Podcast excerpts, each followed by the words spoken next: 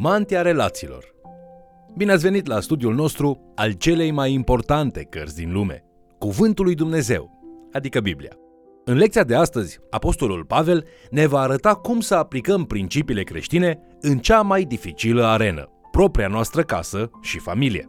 Pavel ne va învăța că soțul și soția creștină trebuie să reflecte lumii aceeași dragoste și același devotament pe care Hristos l-a arătat miresei sale, adică biserica. Vă invit să urmărim împreună acest mesaj intitulat Mantia relațiilor. Primele trei capitole și jumătate ale acestei scrisori către credincioșii din Efes conține crezurile apostolului Pavel cu privire la adevărata biserica lui Isus Hristos. În prima secțiune din Efeseni, Pavel reamintește credincioșilor că tot ce avem nevoie pentru a crește în plinătatea vieții noastre noi a fost realizat pentru noi în Hristos. Realitatea eternă sau cerească a ceea ce a făcut Hristos trebuie să ne schimbe complet felul de a vedea lumea din jurul nostru. De asemenea, ni s-a dat acces la orice binecuvântare spirituală care ne conduce la relația restaurată cu Creatorul nostru. În a doua secțiune a scrisorii, vedem cum ne învață Pavel să le pădăm zdrențele vieții vechi și să ne îmbrăcăm cu mantia vieții noi. Trebuie să umblăm ca și copii ai luminii, să umblăm în Duhul și să umblăm ca unii care suntem vrednici de binecuvântările pe care le-am primit. Pavel face foarte clar că nu putem câștiga aceste binecuvântări, dar trebuie să-L lăsăm pe Hristos să ne modeleze după chipul său. Astăzi vom privi la trei părți ale discuției lui Pavel din aceste trei capitole. Prima, darurile de conducere în biserică. A doua, modul pentru trăire a binecuvântărilor împărăției în cadrul familiei. Și a treia, armura lui Dumnezeu. Așa cum Dumnezeu a dat indivizilor credincioși orice binecuvântări duhovnicești în umblarea credinței lor, tot așa, El a dat astfel de oameni ca daruri trupului bisericii. În Efeseni, capitolul 4, versetele 11 la 13, Pavel spune Și El a dat pe unii apostoli, pe alții proroci, pe alții evangeliști, pe alții păstori și învățători, pentru desăvârșirea sfinților, în vederea lucrării de slujire, pentru zidirea trupului lui Hristos, până vom ajunge toți la unirea credinței și a cunoștinței Fiului lui Dumnezeu, la starea de om mare, la înălțimea staturii plinătății lui Hristos. Pavel ne spune că Dumnezeu a încredințat lucrarea de slujire oamenilor obișnuiți, cărora li s-au dat daruri spirituale extraordinare. Dumnezeu a pus acești lideri în biserică pentru ca ei să învețe și să pregătească pe ceilalți membri ai bisericii pentru slujire. Conform lui Pavel, conducătorii bisericii locale sunt antrenori, în timp ce membrii bisericii sunt jucători pe teren. Toți sunt chemați să participe la lucrarea împărăției, chiar dacă arată diferit de la unul la altul. Această lucrare nu se petrece în primul rând la serviciile de duminică, ci se petrece atunci când toți pleacă și se reîntorc în comunitate și seamănă semințele împărăției.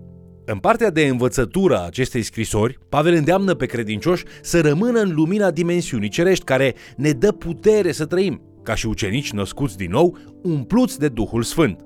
Trecând la partea aplicativă, Pavel aplică acest adevăr la tot felul de relații, dar ne spune că familia este primul și probabil cel mai dificil loc în care trebuie să umblăm în Hristos și să privim printr-o lentilă cerească.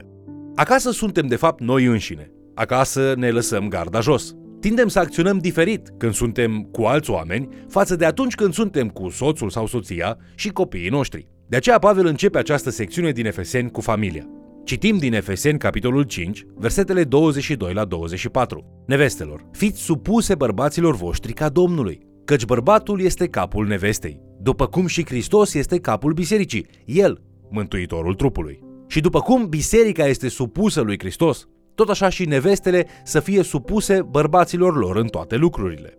Pavel întotdeauna începe acest fel de discuții adresând supunerea, pentru a fi sigur că cititorii lui știu că supunerea nu depinde de circumstanțe. Pavel nu spune, dacă totul este în regulă și dacă te simți prețuită, atunci supune-te. Nu, el spune, în primul rând supune-te. Dar Pavel nu se oprește aici, ci continuă să vorbească despre a fi cap și responsabilitatea conducerii. Mulți vor să fie conducători, dar aduți aminte, conducătorii vor fi trași la răspundere. Prin felul cum conduc, ar trebui să facă supunerea o bucurie. În Efeseni, capitolul 5, versetele 25 la 33, citim Bărbaților, iubiți-vă nevestele cum a iubit și Hristos biserica și s-a dat pe sine pentru ea. Tot așa trebuie să-și iubească și bărbații nevestele, ca pe trupurile lor. Cine își iubește nevasta, se iubește pe sine însuși. Căci nimeni nu și-a urât vreodată trupul, ci îl hrănește, îl îngrijește cu drag, ca și Hristos biserica. Pentru că noi suntem mădulare ale trupului lui, carne din carnea lui și os din oasele lui. De aceea va lăsa omul pe tatăl său și pe mamă sa și se va lipi de nevastă sa. Și cei doi vor fi un singur trup. Taina aceasta este mare. Vorbesc despre Hristos și despre biserică. Încolo, fiecare din voi să-și iubească nevasta ca pe sine și nevasta să se teamă de bărbat. Pavel nu spune doar soțiilor să se supună soților lor sprijinindu-i și respectându-i, ci de asemenea spune soților să-și iubească soțiile cu o dragoste jertfitoare, așa cum iubește Hristos biserica. Deci, primul pas în trăirea vieții noi în Hristos este să ne împlinim rolurile pe care Dumnezeu le-a rânduit pentru noi în chip atât de minunat. În biserică, fiecărui membru i s-au dat daruri pentru a sluji în moduri care fac ca toată biserica să fie mai mult ca și Hristos. Soțul și soția, de asemenea, au daruri speciale de la Dumnezeu, astfel încât familiile să arate înțelepciunea și bunătatea lui Dumnezeu celor din jurul lor. Soțul este un conducător jertfitor, smerit și responsabil. Soția este un sprijin jertfitor, smerit și încurajator. Cei doi împreună, egali în valoare și demnitate, dar diferiți în daruri, își dau tot unul altuia și Domnului, jucând roluri complementare în familie și în slujire. Este un model extraordinar. Cu privire la căsătorie, Pavel ne spune că modelul cel mai bun pentru căsătorie este Hristos și biserica. Minunea Evangheliei se poate exprima mai puternic în intimitatea căsătoriei decât în orice altă relație umană. În acest model, bărbatul îl reprezintă pe Hristos și femeia reprezintă biserica. Bărbatul trebuie să se comporte în același fel în care Hristos se comportă cu biserica. Răbdător, blând, jertfitor de sine, bun și activ în a conduce familia înspre sănătate spirituală, cu pasiune pentru lucrurile lui Dumnezeu. El este păstorul conducător, chemat să construiască, să protejeze, să se îngrijească de cele necesare. Acțiunile soției trebuie să reflecte acțiunile bisericii către Hristos. Ea se delectează în a fi condusă de soț, îi laudă inițiativa, dorește să se alăture soțului ei în slujire și dă tot ce are pentru a lucra cot la cot cu el, căutându-l pe Dumnezeu împreună. Soțiile conduc împreună cu soților în a face ucenici din copiii lor. Acesta este modelul minunat al lui Dumnezeu pentru familie. Dar atât bărbații cât și femeile vor eșua câteodată în trăirea rolurilor lor în acest model. Da, chiar și bărbații și femeile creștine. Aceasta nu înseamnă că soții și soțiile trebuie să se mulțumească să dea greș în felul acesta. Dacă îl iubim pe Hristos, întotdeauna creștem și ne perfecționăm în această chemare cerească. În sensul acesta, căsătoria poate fi un instrument foarte bun în viețile noastre pentru a ne modela în felul de oameni care Dumnezeu vrea să fim. În Hristos avem o viziune, misiune și plan pentru biserică și pentru familie. Este important să înțelegem, discutând despre importanța căsătoriei, că Dumnezeu nu i-a chemat pe toți să se căsătorească. Pavel însuși n-a fost căsătorit și nici Domnul Isus. Există lucruri mari pe care o persoană necăsătorită le poate realiza pentru Dumnezeu, pe care o persoană căsătorită nu le poate face sau n-ar trebui să le facă. Iar starea de a fi necăsătorit este numai un dar de la Dumnezeu în câteva locuri în Noul Testament. Dar majorității oamenilor nu li s-a dat darul acesta și de aceea Pavel înțelege marea nevoie de a aborda dificultățile care apar în cadrul căsătoriei. Prea des însă, atunci când citim pasaje, cum găsim în Efeseni capitolul 5, fiecare se fixează pe ceea ce face greșit celălalt și amândoi ajung să fie prinși într-un ciclu al eșecului.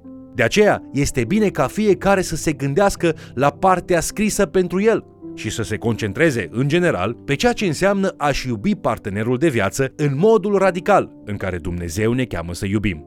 Acest lucru este ceea ce Dumnezeu dorește în cele din urmă pentru soți, soții și pentru familiile lor. Acum, trecem la Efeseni, capitolul 6, unde Pavel ne învață despre bătăliile spirituale. Aici, el folosește expresia locurile cerești într-un mod negativ, vorbind despre duhurile rele care se găsesc acolo.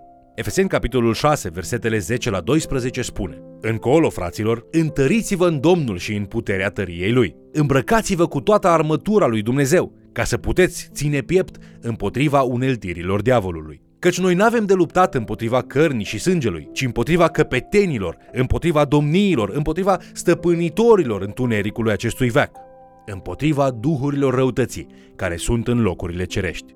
Conform lui Pavel, există aspecte spirituale ale vieții creștine. În același fel în care navigăm prin această lume, prin perspectiva eternă a victoriei lui Hristos asupra păcatului și a morții, trebuie să realizăm că luptele noastre zilnice au dușmani și puteri mai întunecate în spatele lor, chiar dacă aceste puteri întunecate nu sunt văzute fizic și nu au un trup de carne. Luptele noastre nu vin în primul rând de la alți oameni sau de la pericolele lumii naturale. Dușmanii noștri principali sunt ceea ce Pavel numește duhurile răutății. De aceea singurul mod prin care putem învinge este să biruim puterile spirituale și nu doar puterile de pe pământ. Pentru a face aceasta, trebuie să luăm în posesie și alte binecuvântări duhovnicești din locurile cerești. Pavel înfățișează aceste alte binecuvântări duhovnicești folosind o altă metaforă de îmbrăcare, îmbrăcarea armurii lui Dumnezeu în fiecare zi. Pavel era întemnițat sub gardă romană când scrie Efeseni. El folosește armura soldaților romani pentru a ne spune cum să ne pregătim pentru bătălia spirituală care se va isca atunci când stăm ferm pentru Dumnezeu în lumea aceasta. El ne spune în Efeseni, capitolul 6, versetele 13 la 18. De aceea, luați toată armătura lui Dumnezeu ca să vă puteți împotrivi în ziua cearea și să rămâneți în picioare după ce veți fi biruit totul. Stați gata, dar, având mijlocul încins cu adevărul, îmbrăcați cu platoșa neprihănirii, având picioarele încălțate cu râvna Evangheliei păcii. Pe deasupra tuturor acestora, luați scutul credinței, cu care veți putea stinge toate săgețile arzătoare ale celui rău. Luați și coiful mântuirii și sabia Duhului, care este cuvântul lui Dumnezeu. Faceți în toată vremea prin Duhul tot felul de rugăciuni și cereri. Vegheați la aceasta, cu toată stăruința și rugăciune pentru toți sfinții. Trebuie să înțelegem că această bătălie spirituală are o caracteristică de tipul deja, dar nu încă. Bătălia este deja câștigată. Domnul Isus deja stă la dreapta Tatălui și toți vrăjmașii săi sunt sub picioarele lui. Deja stăm pe tron împreună cu el și cu cei ce sunt victorioși în Hristos. Dar plinătatea acestei victorii nu este încă realizată și încă nu am terminat lupta cu dușmanul nostru spiritual. Deci trebuie să fim pregătiți. Trebuie să continuăm să luptăm, dar nu prin puterile noastre. Luptăm în puterea Duhului Sfânt și cu binecuvântările spirituale care ni s-au dăruit. Aceste binecuvântări includ mântuirea, adevărul, credința, neprihănirea, pacea, Sfintele Scripturi, Evanghelia și conexia continuă pe care o avem cu Dumnezeu prin rugăciune. În încheiere, gândește-te la aceste întrebări. Ți-ai pus tu coiful mântuirii? Știi că ai fost salvat de puterea păcatului? Trăiești în ascultare de cuvântul lui Dumnezeu? Folosești scutul credinței?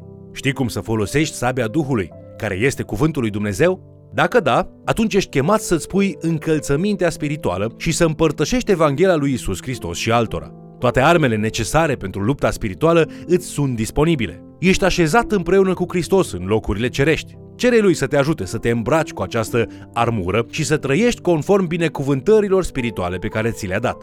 Vă mulțumesc pentru că ați fost alături de noi studiind Cuvântul lui Dumnezeu. Ce imagine utilă! Dacă ne vom îmbrăca în fiecare zi cu armura completă a lui Dumnezeu, vom descoperi că loviturile pe care ni le dă lumea nu vor mai lăsa urme așa adânci. De asemenea, vom descoperi că nu vom mai da la rândul nostru lovituri altora ca reacție, din cauza controlului pe care Duhul Sfânt îl va avea și l-are în viața noastră. Cu ajutorul supranatural al lui Dumnezeu ne putem iubi și ne putem respecta și supune așa cum ar trebui. Fie ca binecuvântările cerești pe care le avem în Hristos să se reverse în inima ta și apoi în viețile celor din jurul tău. Te invit să ne urmărești în continuare și, de ce nu, să mai chem cel puțin o persoană să ni se alăture.